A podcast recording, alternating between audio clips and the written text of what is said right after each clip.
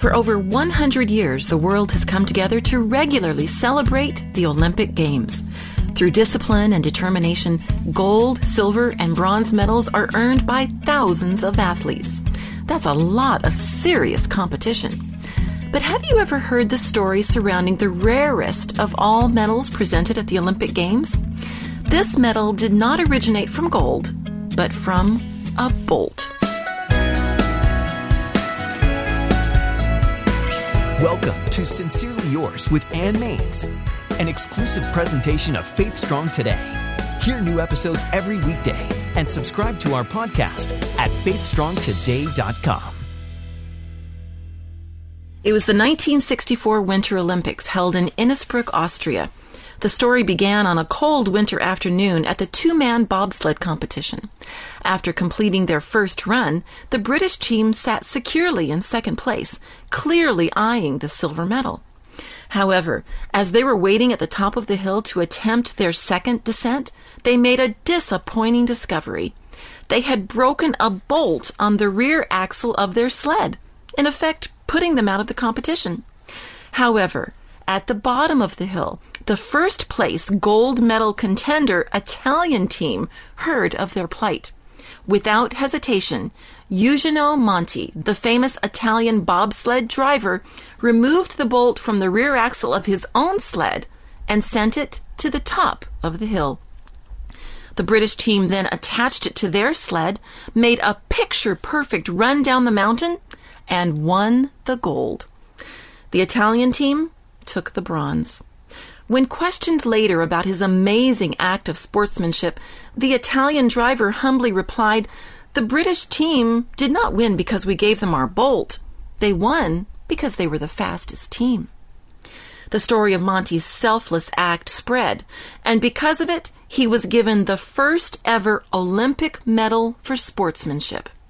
Since then, it has come to be known as the noblest honor any Olympic athlete could receive. Now that's a genuine Olympic moment, something all athletes should aspire to. But what about the rest of us? Isn't this the kind of attitude that should be evident in everyone who claims himself a follower of Jesus? The Apostle Paul thought so. In the second chapter of the book of Philippians, Paul continues to uplift his beloved friends in Philippi, encouraging them to strive to be like Jesus in every area of their lives. Reading from the Message Bible, listen to Paul's wise words on selfless living. Verse 1 If Jesus' love has made any difference in your life, love each other. Be deep spirited friends. Don't push your way to the front. Don't sweet talk your way to the top. Put yourself aside and help others get ahead.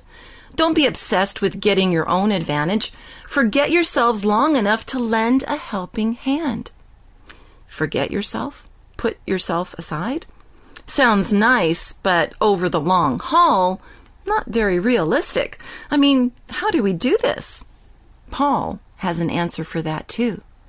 Reading verse 13, this time from the Amplified Bible, Paul said, This is done not in your own strength, for it is God who is all the while effectually at work in you, energizing and creating in you the power and desire, both to will and to work for His satisfaction and delight.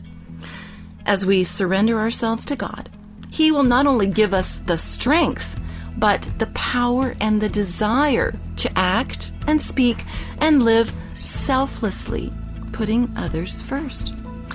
As the life of Jesus comes alive in you, selfless living becomes everyday living. And even though you may not win a medal, you'll ultimately be given the most noble of rewards the smile of God's approval and the words, Well done.